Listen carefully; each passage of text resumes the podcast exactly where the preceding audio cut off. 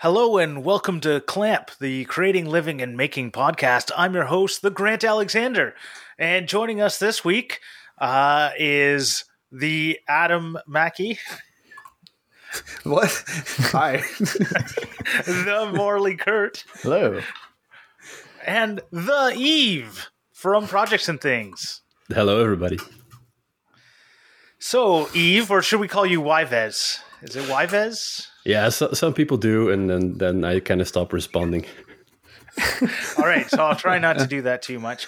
Um, Eve, why don't you uh, tell our listeners a little bit about yourself? Yes, thank you, Grant. Um, I'm a, a little bit like like you guys. I'm a I'm a maker, and I kind of have been since I was a, a little kid. And I now have a YouTube channel. And if I could, I would spend all my time making things and showing the world what I make and then how to make stuff because I think it's fantastic. Um, I'm let's see, I'm 30. I kind of going to be 35, somewhere like that. That seems scary old sometimes, but um, and uh, I live in Belgium. I have two kids, and I'm uh, yeah, I'm super passionate about making stuff. That's it. Nice. So Belgium's in Germany, right? Yes, exactly. Yeah, we're the capital of Germany. We the best thing I heard last a couple of a couple of weeks ago was someone talking about how Belgium is the capital of Brussels, and I was like, "You're so close. You're so close." I was super amazed that people that know the right. country and know the capital, but flip. Yeah. Well, Brussels seems bigger than Belgium, I will say. I hear more about Brussels in my day to day life than I hear about Belgium. legitimately it's it's a very very tiny country there's like 10 million people in it and brussels is like the hub of europe so it's it's a very weird dichotomy between there's a lot happening here and there's the european parliament and there's tons of important things being decided in a country the size of like a pinprick Well, it's funny. It's kind of like uh, Washington D.C. in the states. Um, it's, I mean, when D.C. was created, it was this random swamp uh, in the middle at, at that point in the middle of the U.S. and um, it's now grown into like this like metropolis, but it's just this kind of random place. Ah. Yeah. cool Well, Eve, what's in your clamps this week? In my clamps this week is um, I, I did something that's going to enrage most of the internet or at least the trolls. Um, I bought a 177 year old Swedish bed, like a, a nice wooden handcrafted. I think it was a kid's bed. It was one of those beds that you can sort of slide apart to make wider, not not longer, but just like put two people in it or take it down. And I cut it up into a ton of pieces and um, so I'm not redoing it. I'm not restoring it. I'm literally chopping it up into pieces, and it's going to be the face frame of. Do you guys know what a cupboard bed is? Like um, in a lot of these old Swedish houses, it's essentially it's like a bed. You can have curtains that you can close, and it's like your your entire bed area is enclosed in a cabinet. So I really wanted to make that for my son. Interesting. So he's now almost five. He, he got like a big boy bed, and I was like, "Oh, this could be cool with like a platform up top and a lot of a lot of things around it." And then my wife found this old bed, and I go like, oh, "I know what that can be. That can be the nice frame." Because here's my thoughts around it. I don't like the fact that from a bed, most of the time you can only see one or maybe two sides because the rest is against the wall or hidden somewhere. So I was like, "How can I show all four sides of this beautiful thing? And the answer was take a Japanese pull saw to it, cut it up. and so I've started that process. the bed's ripped apart, and now I'm building up the rest of the construction. And later, all sides are going to be sort of opened up the way you would open up a cardboard box. Like you flip, flip, flip it open, and then it's going to be. I'm, I'm doing things with my hands that none of the listeners can see, but essentially, I'm going to flip the side of the bed up Well, they'll have to watch the YouTube video for this if part. they have to watch that, that they can do too. And so that's going to be um, a long term project of I think maybe three or four weeks before all of that's finished. And um, in between, I'm uh, I've been also testing out uh, making cutting boards, which has been a learning experience. That's me. cool. Fun. The cutting boards are always a good video. Uh, seemingly on YouTube, I've seen them launch a lot of people's uh, YouTube careers. So, good luck with that. My, oh, thank you. Take off. you have to make a really nice, a, really nice one to get it. To, I saw a guy. Oh, he, wow. he just made a walnut cutting board, just an edge grain walnut cutting board. 1.2 million views. He was at a thousand subscribers when he put it out. Wow! Wow! And now he's at like thirty thousand. The right cutting board at the right time. Right. Damn. Okay, I'm gonna well, put some extra effort into video then. yeah, it's all about the thumbnail. It's all about the thumbnail. Yeah. Uh, Morley, what have you been up to? What's in your clamps? Um, so I finished up and put out the video for the bed drawers, and um, if it is all about the thumbnails, I feel like I got a pretty sweet thumbnail for this one. Um, yeah, I was very happy with the video. It got a good amount of traction on Reddit, which is always fun. Get some new eyeballs on the channel, and yeah, so that was a good that was a, Reddit. Yeah, that was a, that was a fun one to um, finish up because I've literally been working on it for like months. It was one of those projects that I started like way before the move and then had to like put it off for a while. Um, so there's anyone who hasn't seen my videos before who's watching it. I feel like it still makes sense, like where things are happening, but um, I'm curious if it's clear to them that it is in two like completely different apartments, most of the building. Um, yeah. I, I, don't think most people noticed. Yeah, I don't think it matters. Anyway, it was a good. I was really happy with the video. Um, I am the cardboard project that I mentioned uh, last week is progressing along nicely. I still don't want to say exactly what it is because it's one of those projects where like I don't want anyone's input. I just want to only show it when it is completely done so that I don't have any like any other opinions sort of like informing my process. Can I give you some input on that? Sure. No, I'm just joking. Uh, I, have got no input to give. I just thought it'd be funny. Yeah, so so it's at a point now where it is usable, um, but I want to make it bigger so it works better. And the original sort of impetus for this was we had all of these boxes from moving. We had like tons and tons of boxes, so I wanted to use those up.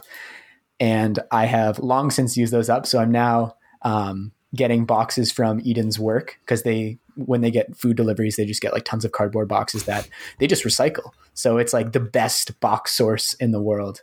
So um, I'll probably pick up some more tomorrow, and I think that'll be like the last trip I need to finish it off. And yeah, if depending on when I get it done, I might get the video done by the time this episode comes out. But um, yeah, it's pretty exciting. It's a really fun project. You you left your cardboard castle in the background. I know.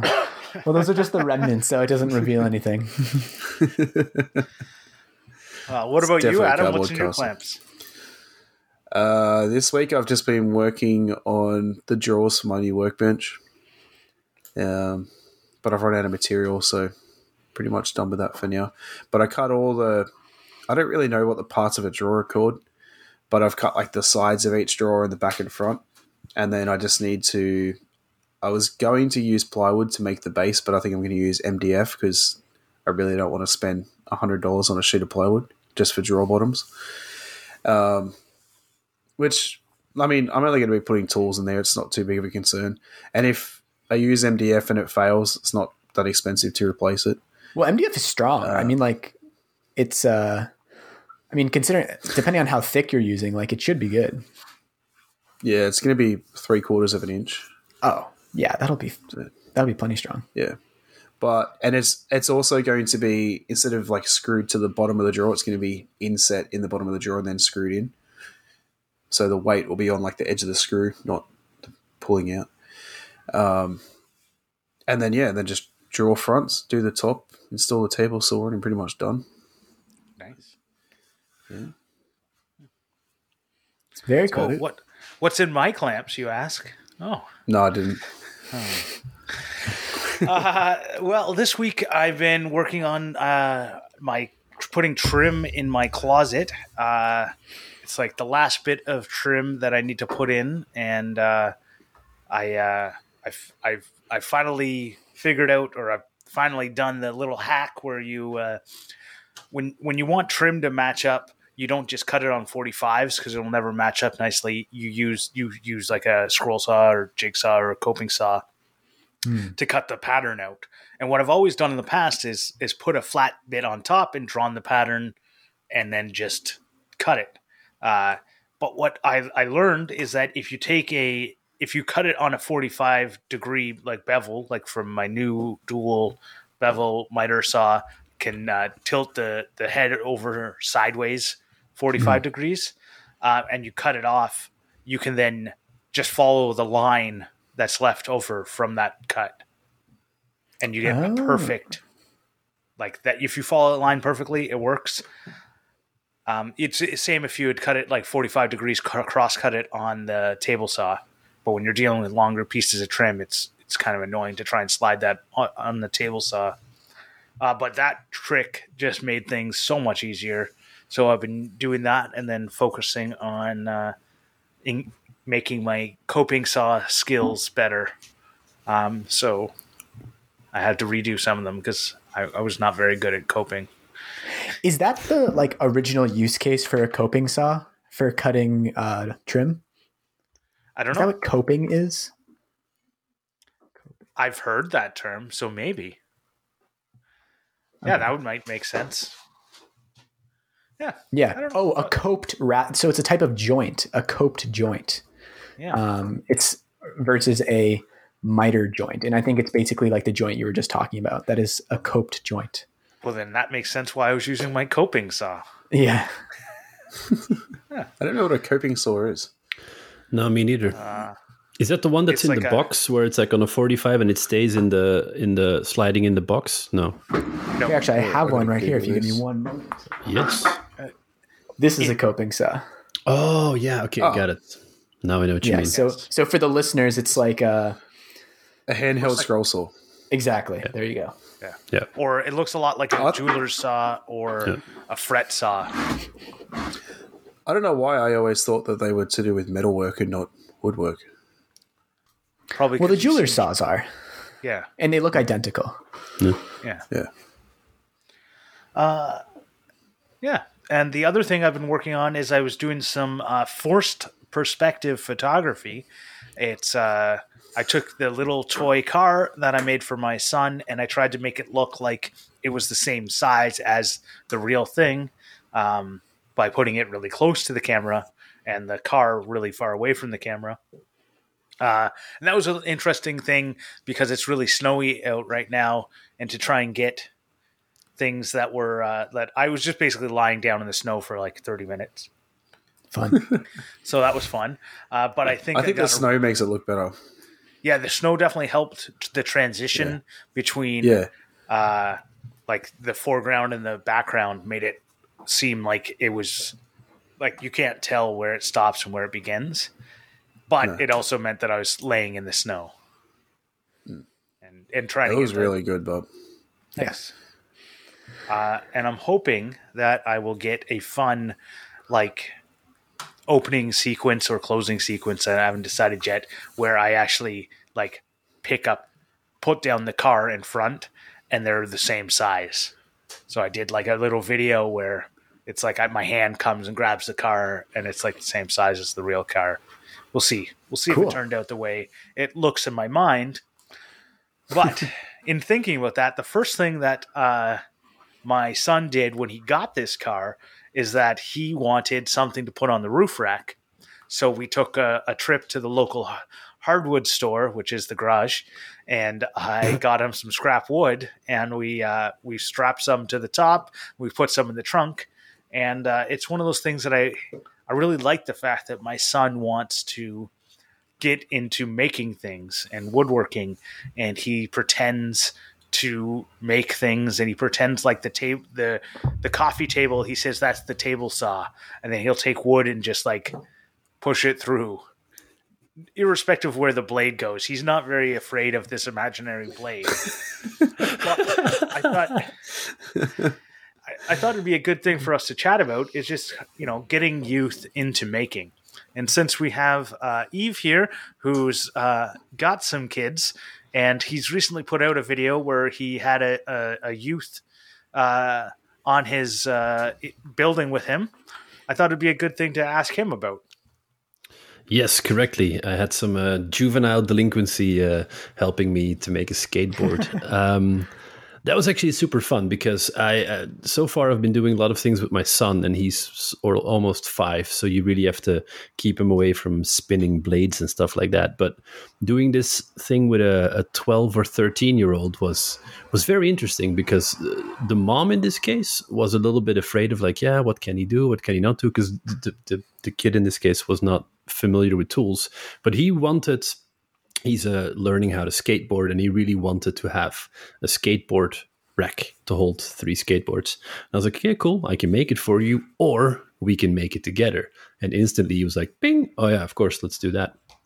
So I think the only thing that I took away or, or did myself was cutting a big sheet of plywood down to a few strips on the table saw, but then almost every other um, act or what do you call it every other like part of the build was done by him so that was very interesting um the the, the main whoops the main thing that I, I take away from it is I don't know if you guys listened to the the Fools with Tools podcast a few weeks ago where Laura Kampf was on because at a certain point she echoed my thoughts mm. about this exactly.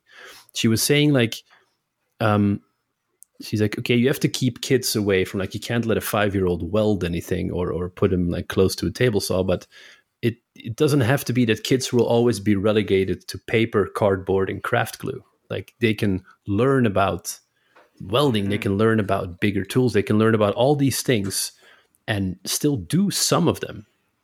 And that's basically what I've been trying with my son. Like I've I've cut things on a bandsaw with him, where I essentially I hold his hands and we're like slowly pushing things through the saw for him to get a feel for it, and he's he's mm. working with hot glue and and and he's working with like sharp knives. I give him like a sharp knife and I go like, "Watch out, dude! You can cut yourself." And then he's trying to cut things, and every once in a while he will nick his finger. But hey, Grant, sorry, go ahead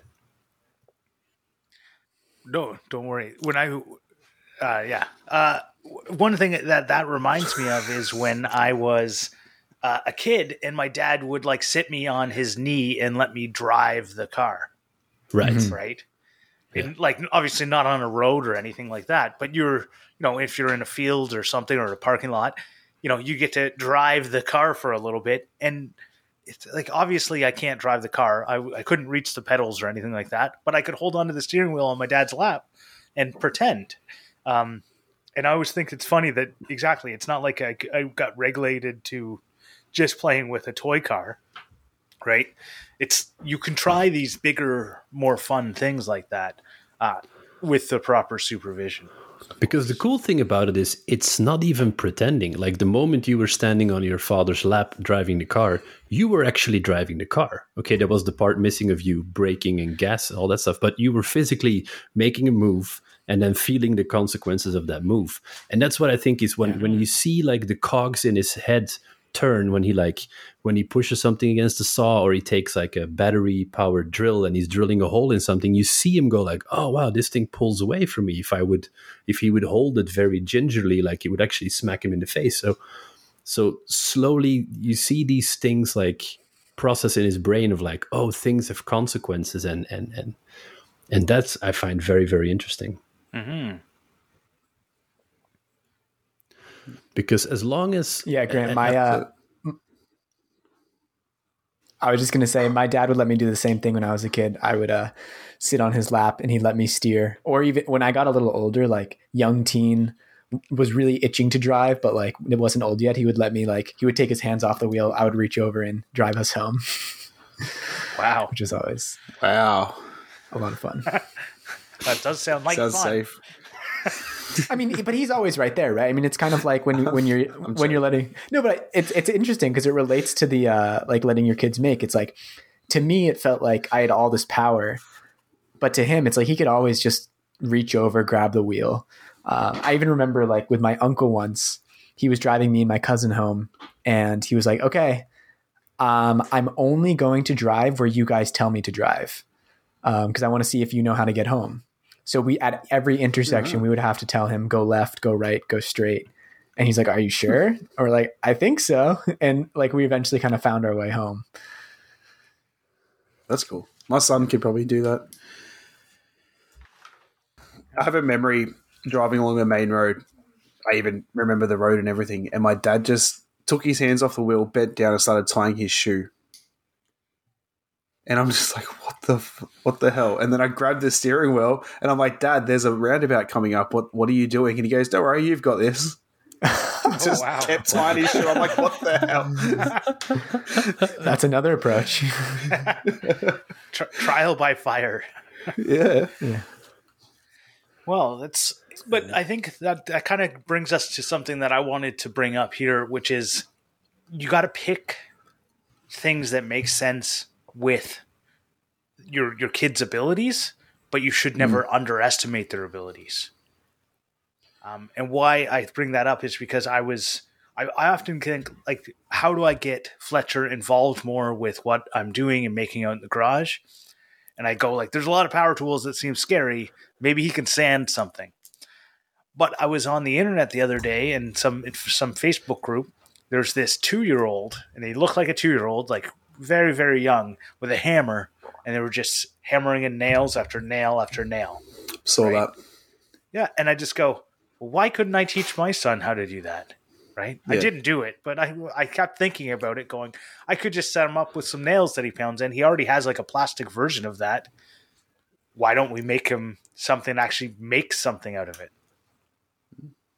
Here's actually there's a great tip for you. Is like tiny tools, like all the time. Whenever me and my son are somewhere in a hardware store or me by myself, whenever I find a tiny version of an actual tool, not a plastic hammer, but if I find a tiny hammer or tiny pliers or a tiny knife, I just buy them. And that's his stuff. Like he has miniature versions of all the things I have. And with the hammer, you can actually smack yourself in the finger and you can cut yourself with the knife. And but he works alongside me and it it really works because it's not like he, I, he used to have um and my daughter used it for a bit as well like a kid's um like workbench. So it was plastic hammers plastic everything. And they did it for five seconds and then they were like yeah no this isn't a real hammer. Like i can't i can i can hit my sister with it but it's not it's not fun. And so those things really went away rather rather quick. Not that i want them to hit sister with a hammer but um, you saw that they would do stuff and go like, yeah, but this is not like in the workshop. Like this isn't real. And as soon as we went to a store somewhere, and uh, the first thing I found was tiny pliers, and he's like, "Oh my god, those are pliers!" I'm like, "Yeah, yeah, yeah. You want them?" He's like, "No, I do." And then he just went home and he would just just squeeze things, like take a piece of um, like electricity wire and just squeeze it and bend it. And he was kind of doing what Morley did a while ago, making like um, bent wire uh, sculptures. And we started making dinosaurs and I go like, this is amazing. And that's when that thing for me started turning like, okay, tiny tools is is it's a way in, right? For because then you can do another thing. You can actually mm-hmm. gauge how interested they are because it's not necessarily in this case daddy's pushing something on them. I just go like, look, there's a bunch of tools. They're on your height. They're your size. What do you want to do? And I usually I offer him like cardboard or something. Like, no, no, no, no. Give me that. Give me that piece of pine over there. And then he just starts well, destroying things. Give me that expensive hardwood you just bought. I think, uh, yeah, giving your kids tools is huge. And um, like, I was really into skateboarding as a young kid, and then before that, I was into just like taking stuff apart or, or whatever else. And so, pretty pretty early on, my dad got sick of me borrowing and losing his tools. So what he started doing is just like if he had duplicates of something, he I mean, one birthday he gave me a toolbox, and then he started giving me some of his old tools to fill that toolbox. And then all of a sudden, I started caring about that, and I started sort of like going off and using things on my own.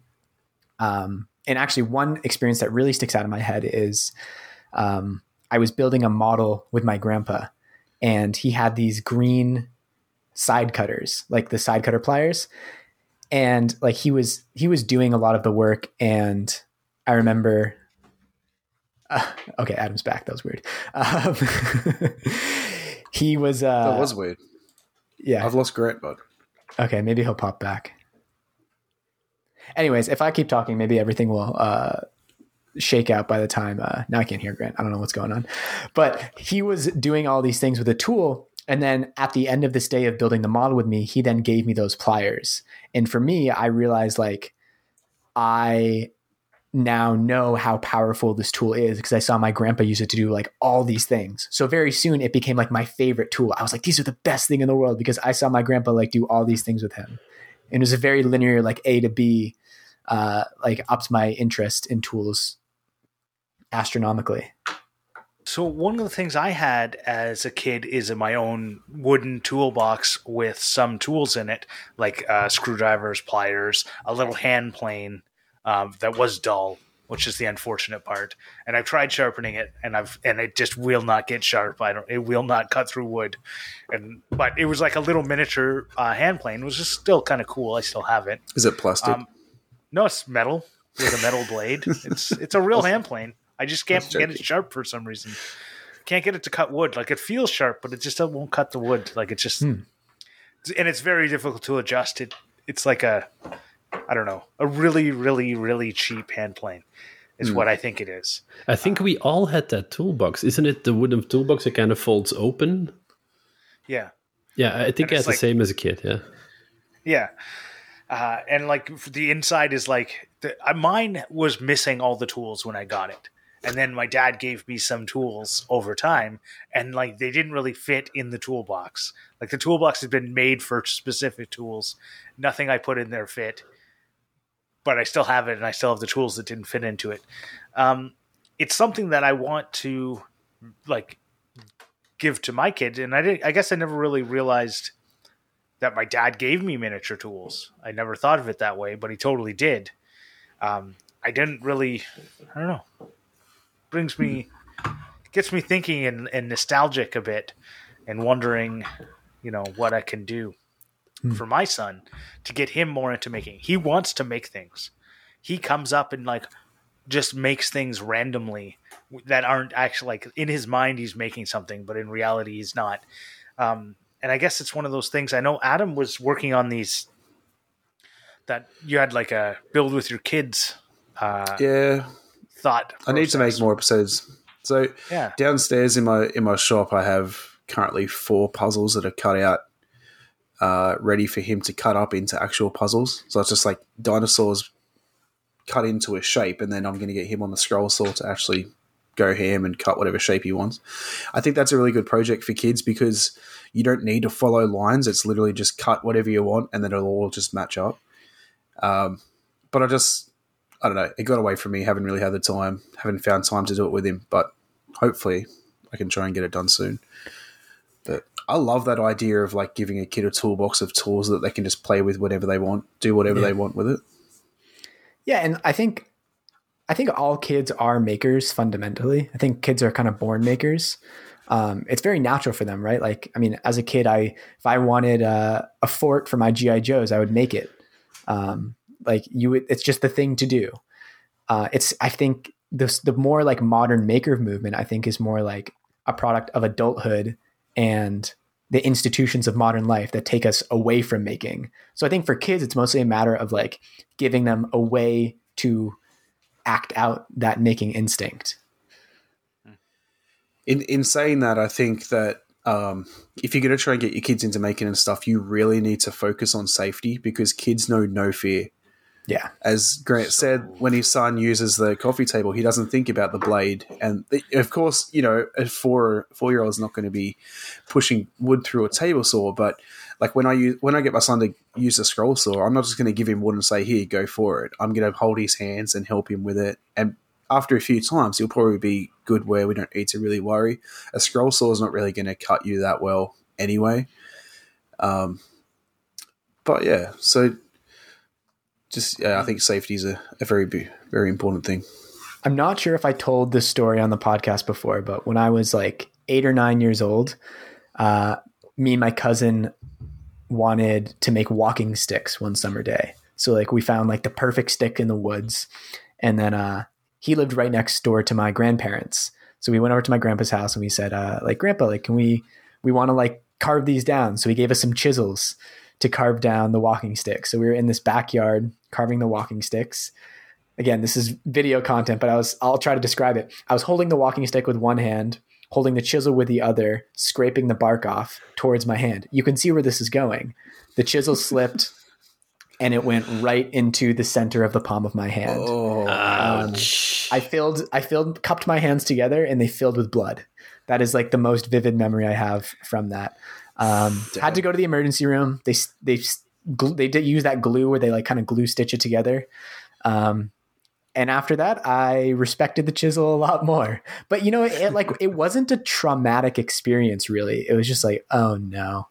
And uh, I mean, I would have to ask my parents how traumatic it was for them. but you know, it's like just it's just a flesh wound on your hand. It's like you're not losing any fingers. It's not a head, head injury, anything like that. Um, but yeah, safety for sure. You're right. Kids know no fear when it comes. I I wasn't scared. I was just like, oh, I guess I shouldn't do that.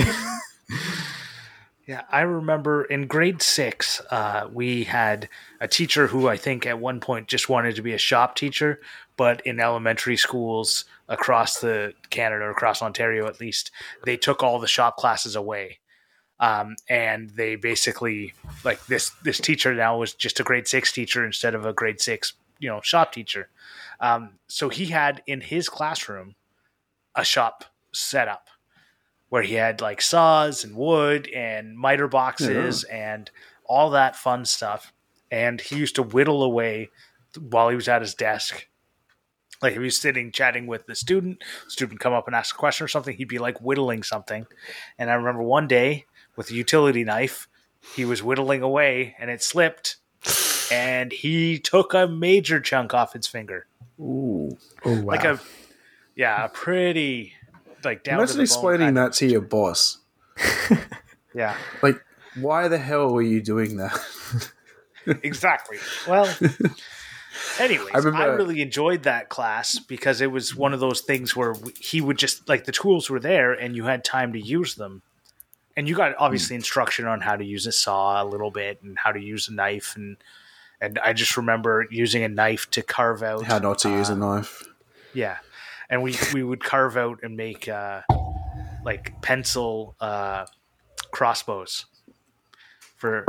So we just like carve out the center of a of a wo- board and use elastics to make a crossbow that would Oh, shoot yeah. pencils, Yes. and Yeah, right. that was dangerous. But you know, you did what you could. And I think the Well, we're talking about the 60s here. The stuff, the stuff you guys were saying about um, about the uh, someone losing a finger or cutting themselves, I think that ties into teaching kids about safety because there's there's two ways to do it. eh? You can hurt yourself, or you can actually see someone else that actively gets hurt or has gotten hurt in the past. For me, there were two of those instances where, like, my grandfather was missing part of his pinky, and it was a an accident in a factory years ago, way before I was born. But we were also we were making stuff. We would make like kind of longbows, just like a stick with a string, and they would like whittle down sticks to make arrows, and then we would shoot them. And every couple of weeks, the the arrows or the the bows would break, and we would make new ones. And so that was kind of the working with my grandfather was just like him whittling away at sticks. And well, as he was doing it, we of always get a good glimpse of his finger, and we're like, "What happened there?" And he would tell the story of like getting caught in a in a machine, and that sticks with you. And they go, like, "Oh, that's dangerous." And then I noticed after so many years that my grandmother was missing her ring finger, and I go, "Grandma, you have nine fingers." Wow. She's like, "Yep." I go, "I'm like nine. How the hell did I never see this before?" And so she told the story, and it wasn't even um, a making or, or or sort of what do you call it, or or like um, um, tool related incident. She was um, they worked on a farm, and she was like putting up hay on top of those big carts behind tractors. I know what you call those, and they were up on top pulling the last hay in.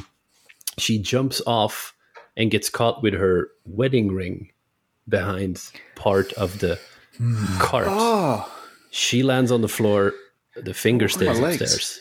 Yeah, and yeah, and that like because that image gets burned so hard, you you've you just hear a story, you never saw a picture, nothing like that. It's just so vivid in your mind to go like, okay, things can rip fingers off. Yeah.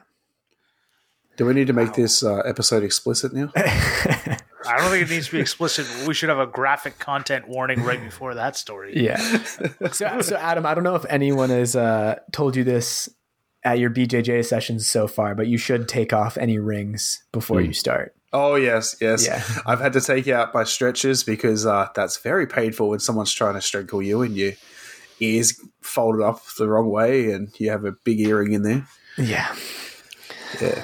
I wore my necklace the first day and um, I didn't think anything of it. And we're wrestling around and stuff and it, it was all good and well. And then my mate's trying to choke me and I'm just like like in agony because my chain's just like digging into me. And the trainer comes up and he's like, You need to take your jewelry off. Like there's, you can't do that. I wear my ring but I um I, oh wait, no I don't. No. I, I was at first, but I took it off. Um, so I have a story when I was in year nine. I don't know what that would be for you guys. Grade. Um, we'd call it grade nine. Yeah. Same thing. Well, no, because we so we do grade one through six, and then you go into high school, which is grade seven through twelve. So would nine be middle school? Maybe I don't know. Or do you Nine do is go- high, high school. It's high similar. for us. Depends on where. Yeah. Yeah. Yeah. Um, so we're in shop class, and someone was using the bandsaw. Didn't think anything of it, and someone just like screamed and stopped the bandsaw. And the dude working on the bandsaw was like, "What the hell are you doing?" Didn't even notice that he had cut his finger almost completely off. And until he saw the finger, he had no pain. And then he looks at the finger and just like lost it. He's like screaming his head off in agony. And it's, I don't know, it always has stuck to me how he just didn't feel it. Was he I on drugs? No. Because like a lot of the I- kids in my high school were on drugs. Well, I mean, I don't, I don't know the dude personally. Maybe he was, but I Well, think he was just like in his element. You know, when you're just so Yeah. distracted that you don't notice something until, like, how many people have you seen? Well, like on video and stuff that have like broken their ankle or something, and then they don't even know it until someone tells them, Yeah. and they're like, "Oh crap, that hurts." Yeah. So um, there's the shock, and then pro- probably part of it as well was the vibration of the bandsaw desensitized his fingers to it in the moment. Pretty crazy, but well, let's uh Let's transition away from the graphic content. yeah, let's get back into the youth and making. Yeah. Um, beyond tiny tools, what are some other str- strategies everyone has to try and help youth get into making? Well, I have one. I've, uh, just quickly. Um, what was always very empowering for me as a kid was when, like, my dad would give me um, a project to do that felt important. So he was like, "We're, we're when they when they got um, their house in Cape Cod, there was this old barn on the property, and in the loft of the barn." That was going to be like if we had like extra kids over in the summer, they would sleep up there. So he's like, we need some really simple beds to put up there.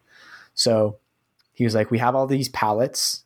Um, I want you to like modify these pallets so we can just put mattresses on them, so they're just raised slightly off the floor."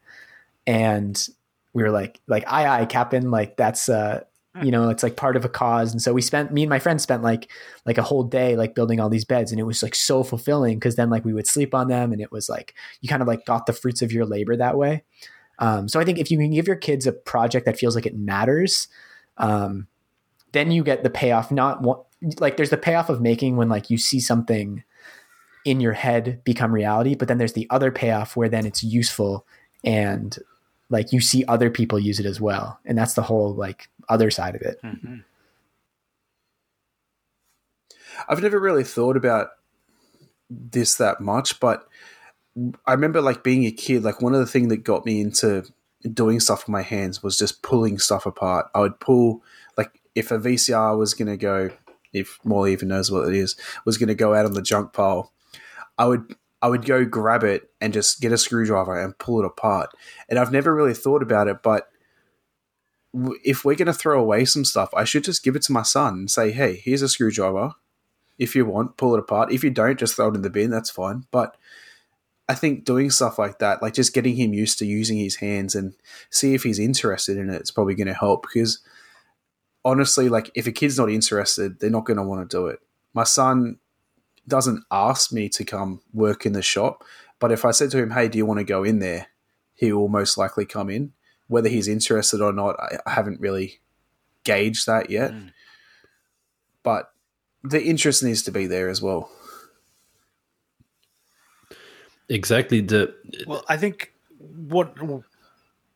No, I was just going to say that um, what what Morley's uh, what Morley was saying before about um, with like making something that you want is like that's my go-to for for my kids. I mean, my daughter doesn't really ask for much. She's just two. She just plays with things that are there. But what I didn't like when I was growing up is like I would ask something of my parents, like, "Oh, I want this thing," as a kid, and the answer would be, "Yeah, no."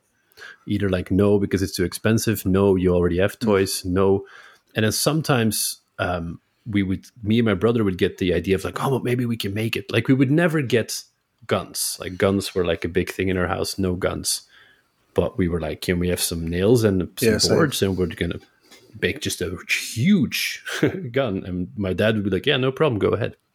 And so I then I do that with my son now. He comes up, he's like, "Oh my god, daddy, I want." The last thing he said to me was like, "Daddy, I want to have a Bugatti Veyron," and I go, "Sure, everyone wants a Bugatti Veyron." I'm like, but no, I, am like, I don't know where we're gonna get one. I was like, I don't even know where we're gonna get the toy version of that. And I said, let's make it. And so we made the uh, what's the best word for it? Crappiest Bugatti Veyron on the planet out of wood, and we put it on the base of another toy. But he was like into it. We were painting it, we were making it, we were designing it, we were building it for like a whole day. And at the end of the day, he had himself a well, what to him looked like a Bugatti Veyron. And I was like, that's the one. Like, you want something, maybe you can just make it. Mm-hmm. Yeah. Totally. Love that. I think it, that's it. I remember like I've got a few toys that I made with my dad out of wood. And I remember like what he would do is he would give me the the like wood magazine that had the the the project ideas in it and he'd say go through it and pick out a project for us to make. And uh, we made That's two cool. things. We made a little train. We made a biplane. And I remember the third thing I asked for, he said no, and I never asked him again. Um, I don't know. Like, was he busy? I can't remember what it was. It was just like, it was just like I, you know, maybe he wasn't excited about the project, which I can understand. It was just, it was a, a, a coat rack that looked like a baseball glove and I wasn't into baseball. I just thought it looked kind of cool, and I just wanted it on my hmm. on my wall or whatever. like he just basically said no, and I never asked to make another project. Hmm. So damn, try. uh Like we've made other things past that, but I just remember like I never went to that Wood magazine again. So if you're if you're doing stuff with your kids, always try and, and don't say no that that's that's crazy. Like, go different. Right. That's crazy how much of an impression saying no to one thing can make on a child. Yeah. Like yeah. Yeah.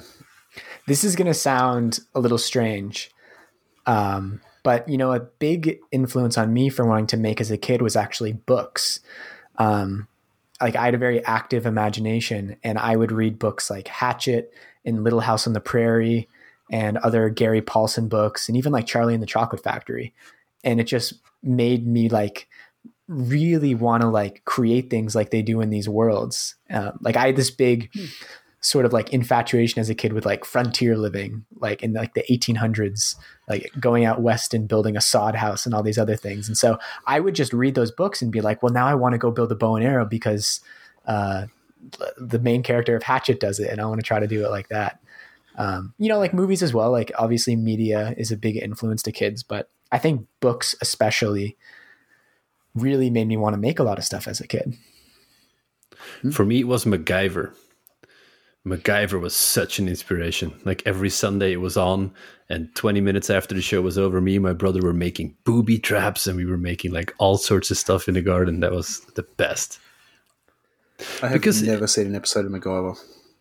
Oh, you're, you're not missing out on much because if you look back at it as an adult, it's it's rough. It's rough to watch. The, the mullet is uh, hasn't aged well. Is intense. You can almost yeah, you can smell almost that hair. But um, uh, what I what I loved about my my childhood was like my my dad. It's weird. Like he's not really a maker. He has a, a garden shed full of tools, and he sometimes makes small things. But he's just like he just collects a lot of tools, a lot of stuff because he likes to have it all on hand. He doesn't like to borrow things from people. Maybe he buys like a, a hedge trimmer and then uses to trim one hedge one time, and then that's it. Like he doesn't really make too many things. But there was always like a treasure trove of things in my house just to make things from. And so we would have Legos, which only would go so far because Legos are fun, but you have to take them down again, or or, or it's just it's it's always the form factor of Legos. But then there was just always that garden shed of like, oh, but what if we can build this? And then we would just start projects. Me and my brother, we would start things and just let the imagination go go wild. And it was uh that I think was the coolest thing because it didn't have much to do with our parents saying yes or no to things. It was just that door was always open if we were out playing, and my dad would just be, "Don't hurt yourself," and then we could basically use all the things in there. Hmm. Nice. So, moving on a little bit, I don't really have any more input about how to get kids in, but I do have I have a bit of a dream. I think I've talked about it on here before, but I have I have this idea of starting a like a weekend class for kids for woodworking, but it would it would have to be like a full business. Like open up a, a shop somewhere that has like five of each tool, and then kids can come in raging on on ages with a project that they build for like say an hour or whatever with supervision of like teachers and all that sort of thing like trying to get kids into making more trying to get kids into making i suppose that like don't have that father figure that's into that or at all sort of thing if that makes sense. But so my, my son does um this thing called little kickers which is like soccer for little kids. And that's what gave me the idea of it. I just think it'd be great to like get kids to come in that all have like the same idea. Have you listened to uh, the Fools with Tools a lot? not really no So Al from from that podcast, he does this thing. Well, he's done in the past where he uh, he takes like like figures and they they make it so that you can build your own f- like little figure, kind of like you're building Legos, um, and you kind of put them together, and then it makes it so all the different stuff. And it's like these little maker challenges that anyone can come up, any kid can come up and do easily. Um, the other thing that that he's done is he's done like this kind of zombie uh zombie challenge thing where you know the people are going in and and in the like it's really open and you're just kind of like helping people get their idea. So i think a lot of times with if you want to open it up to people to just a general everyone can do it thing it needs to be a very open idea open concept because if Yeah. it's more than one person like you can't go we're all going to build birdhouses because maybe one kid wants to build a birdhouse and six of them don't Yeah. There's a super cool project that here in, in the city, I live in uh, Mechelen, the city's name, and that never happened due to COVID, but I hope it happens either this year or next year. It's like in the in the center of the city, there's a big cathedral. It's like, I don't know, let's say it's 100 meters high. It's quite big. And they never put a top on it. So the actual sort of spire or whatever you call that, that's on the top of the cathedral, was never built because after I don't know 300 years of building, the city was like, we're out of money. So the thing never was finished. So they now put like a little. You can walk up there and you can like look out, and there's like those binocular things. But some people came up with like, okay, let's get the people of the town involved in making the actual top of the tower in in essentially what is like cardboard drenched in glue. I don't know what that's called exactly, but they were going to try and make this enormous thing, and the whole idea was, yeah, like paper mache, but it's really it's a lot thicker. Like it's a very strong glue and it's very thick It's like cardboard. it's like micarta almost. It's most that it's like that. Correct. Okay. Yes, a cathedral top out of cardboard mache, and um, I, I, had signed my myself up with my son back back in the early 2020 um, to do this because they were going to go over a period of 16 weeks and weekends. They were going to get groups of 20 people in, fathers, sons, mothers, daughters, everyone who wanted to, and they could all build parts of it. And I thought that was such a cool idea because then what they were going to do is build that tower up yeah, totally. somewhere, do a big party around it. I mean, of course, the, the top was never going to go on the cathedral, but the idea was like, as a city of makers, let's finish this cathedral. And well, we're going to get there at some point. That's cool. That's awesome. it's like a barn raising. It is, yeah. If you yeah, if you get everyone in the city involved, people will always be inspired by it. I think. I think that's a really cool idea, and hopefully one day, uh, that can happen for you. Anyways, I think that was a really great conversation we had, and I think now I'm gonna thank our patrons. So I want to thank uh, everyone who supports us over on Patreon. If you want to get more of the of us talking, if this wasn't enough for you, uh, you're in luck there's going to be a pre-show. There's going to be an after show, and uh, you can hang out with us there. We actually do a monthly uh, pre-show hangout where you actually get to be in the call and chat with us. Um, and then after that, we uh, the other thing we do for our patrons is we have a uh, a keychain that every patron gets, or a, a, luggage tag, whatever you want to use it for. Um, and we have um, Oh, that's Morley's holding up some keychains for the for the viewers at yeah on YouTube. So so based on some feedback from Jeff, I actually switched up the, where the uh, serial numbers are going. I put them on the front this time because uh, they're not showing up too well on the back, but I think it looks really cool. Cool. Yeah. Hmm. Yeah. And that's constant thing to mention right now. Constant innovation over here at Clampcast. nice. Uh, another nice thing to talk about constant innovation is that we now have a YouTube channel where we're actually doing video, a video podcast. I don't know, is it a vodcast? what it is. a vodcast. Uh, why not? Wait, what's, what is what is what does the P stand for in podcast then? Uh, I think it comes from like iPod because that's where yeah. podcasts were originally because it was like a broadcast, but on an iPod. Yeah.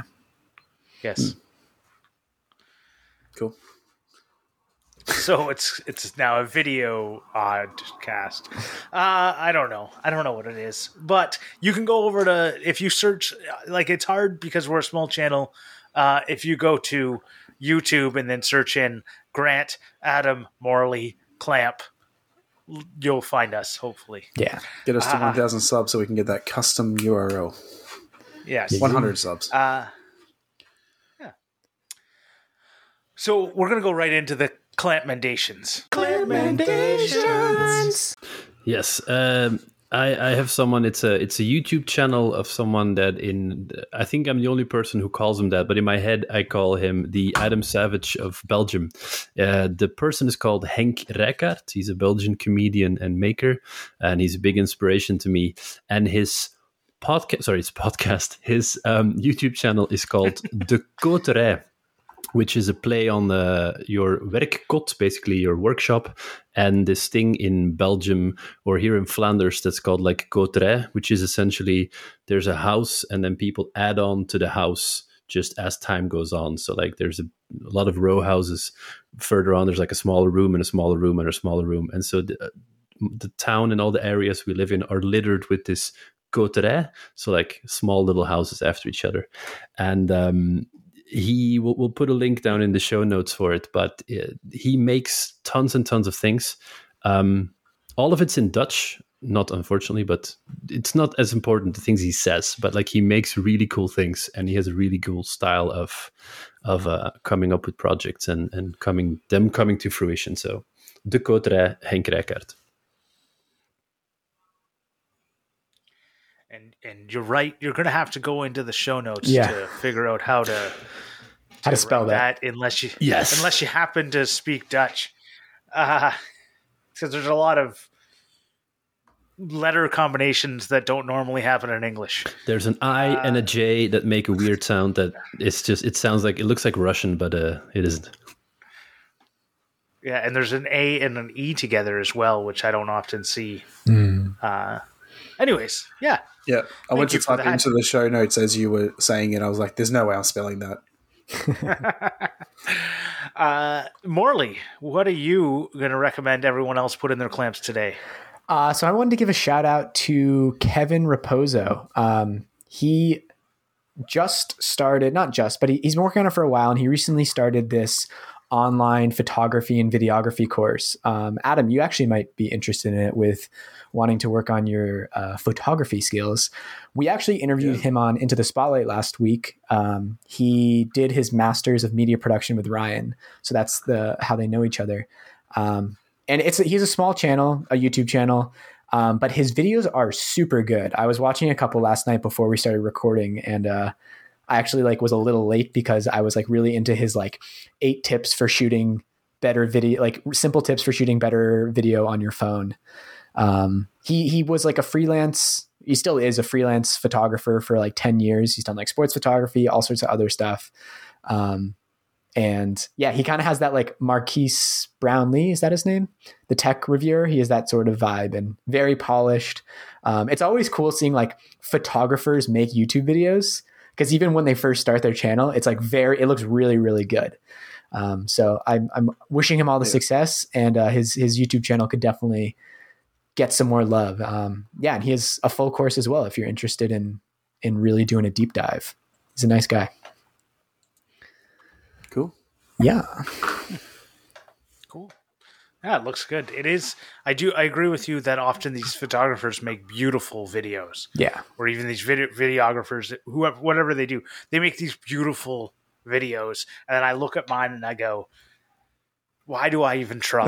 Uh, well, it's such a rabbit hole, right? I, am doing something completely different. Yeah, right? like it's funny. Like we were, we were talking about this as well last night. Um, like photography and videography has become so widespread that like so many people now use it as a tool um, so it's really interesting to talk about like the craft itself because it's kind of a conversation that you don't have very often now because it's something that we really take for granted. Um, and it's like, mm-hmm. even though everyone has a camera in their pocket, like I still see some really terrible Instagram accounts and just like the mere fact that like I can't figure out what the subject of your picture is. Like, what am I supposed to be looking at here? um, there's a lot of just like, yeah. there's a lot of basics in photography yeah. that people just don't really bother to learn. So it's interesting. It's true. Yeah. Mm-hmm. Oh, good, good recommendation. Um, for me, I'm gonna put in. I'm gonna tell everyone to go watch uh, David Parker. Uh, he is a guy in New Zealand um, who likes, uh, among other things, but he likes building canoes, or at least he's built a few of them. Um, he's built some uh, Bear Mountain boats canoes, so they're uh, Ontario if you're into Nick Offerman, you would have known he's he filmed their how-to video with Jimmy DiResta. Um, they did that a long time ago. You you can get a VHS copy of that if you're interested, or they have a DVD as well. But it's how to build their boats. It's really kind of cool. But uh, in his latest uh, building a boat, he uh, obviously goes through it, but he shows you how to do it without stapling. Um, so Bear Mountain Boats suggests you do uh, staples and Staples just hold it in place until the glue dries. So he did it a different way where you uh, basically use C clamps and then and wedges. So it's kind of hmm. cool. And uh, he also built a paper boat, uh, which is like you know it's fiberglass and it's fiberglass cloth and, and paper, but it looks it looks kind of cool because he built it from the book How to Build a Canoe and then the author of the book actually commented on the video. That was a project I always wanted to do as a kid is like make my own canoe. Um, and yeah, never got, I'll do it at some point in my life, but I didn't get around to it before I, uh, left for university. I could, I could not imagine the stress of building a canoe.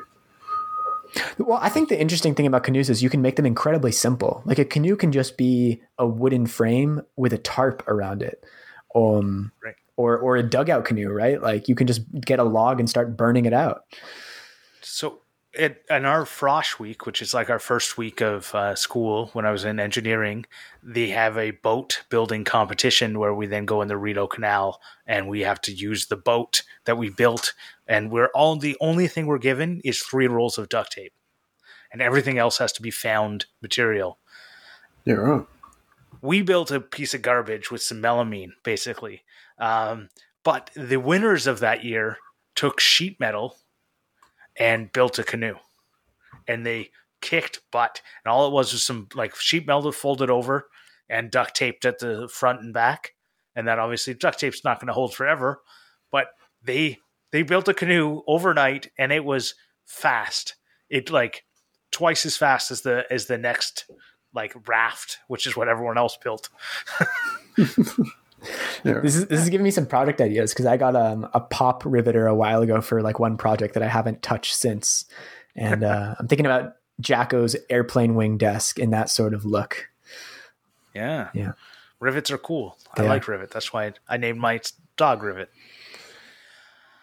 Uh, Adam, what are you clamp mandating? So I'm clamp mandating something different. Uh, so it is called a pull-up power tower and essentially it's like a, a power strip that is like inset into a surface. You push a little button and then you can pull it up and essentially have a power strip, but it's hidden when you don't need it. Now, I saw this in a video and thought it was such a good idea, and I have a great idea for what I'm going to do with it, but I don't want to say what that is yet. But I think it'd be really cool to integrate into like the top of a workbench. Mm-hmm. So you could have power at all times. Um, mm-hmm. Mine's going to be, I'm going to be putting one in my workbench, but it's going to be a little bit different. It's not going to be in the top. It's an interesting alternative to what I think is the the kind of go-to solution for that is is having those coils hanging from the ceiling of extension cords that people pull down. Uh, that's cool. Yeah, it's like a Iron Man workshop style. Very yeah. classy. So the one that's going to be linked in the show notes is like a hundred bucks, but I found one on eBay for like thirty. So Cool. Yeah, I've seen them on Amazon as well.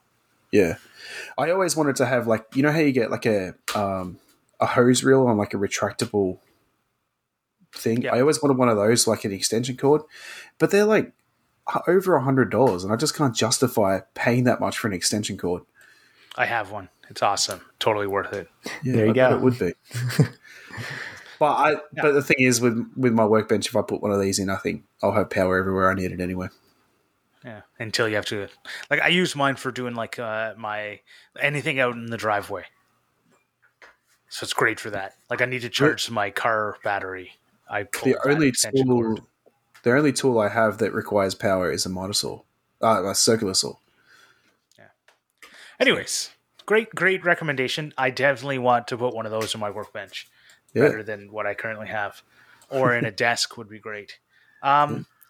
So at this point, we would normally go into people reviewing our clamps, but we don't have any reviews. So instead, we're going to give a, a tool tip. So, we're anyone got a tool tip or a, a hack or a thing? I know I forgot to we forgot to go over this earlier, but I think we can just put Eve on the spot and he can do it. Thanks for that one. Uh, tool tip. Well, I don't really have uh, any specific tips of like uh, any what what's the word for it? Like I don't have any like groundbreaking ideas, but I only recently discovered the concept of like sharpening things with what do you call it? Those stones that you make wet whetstones. Wet well, thank you. Yeah, it's as easy as that. Because um, I had a hand plane for the longest time, and it's like Grant was talking about those baby hand planes in kids' tools that don't uh, that don't get sharp. And I had a hand plane, and I used it for five minutes, and I was like, "This is a piece of." Sh-. And then I realized, but wait a minute, they come from the store. They're never that sharp. I've heard people talk about this, so I bought a very cheap stone two grits on each side, and I started sharpening them. And you're going through the laborious task of sharpening a um, what do you call it? You're sharpening a chisel, and you're like, this is never going to work. This is never going to work. And then I run it over my workpiece, and in like 10 seconds, it was flat. And I remember just, I stopped and I stared at all the shavings. And for like a millisecond, I was like, this is a superpower. And that's just it. I think yeah. you guys mentioned before, like sharp tools. Oh my God, everything just changes over, over, overnight or, or, or like it just changes the whole game. You get reinvigorated, and I'm like, and now I want to new saw blades on everything, and I want to, I want to sharpen the world. I remember the first time I sharpened my my planer and stuff, and I was just like, wow, like beforehand it was just so crap. And you you watch people like Wood by Wright who uses only hand tools, and like all I think is like I could not imagine how hard it must be on the body to like do all that work. But then you sharpen your planer, and you're like, wow, like this is amazing. Like it, it's like not as much through butter. Yeah, like it's not as hard work I mean, it's hard work, but I mean, it's not as hard as what it needs as what you think it's going to be. And if you have a if you have a very sharp planer, like you can get a pretty much perfect surface. Mm-hmm. Oh, and good tip sharp tools and one more thing like i have it it's just because i have it here like i have rolls of these um what is it it's gaffer tape right i have gaffer tape in all different colors and sizes and they're all, in almost every bag or every place I am, there is some gaffer tape. I use this so much because it sticks very well. You can just easily like rip it with two hands. You can use it to mark things, the whole things. It's the best tape on planet Earth. And yeah, that's my tool tip. Gaffer tape. Well, there you go. Well, first I want to say thank you to TF Turning for our theme song. And then I want to say thank you to Eve for coming by. Where can everyone find you, Eve? You're very welcome, gentlemen. It's been an absolute pleasure. Uh, you can find me on my YouTube channel mostly. It's called Projects and Things, where I make projects and things. all right. Well, uh, you can find us all on uh, Clampcast or Clamp everywhere. Sometimes it's Clampcast, sometimes it's Clamp. But we're on Twitter, Facebook, Instagram, and now YouTube. And uh, yeah, thanks everyone for joining us this week. It was a great conversation. Thank you. Thanks, Eve. You're very welcome. All right. Bye. Bye. Bye. Bye.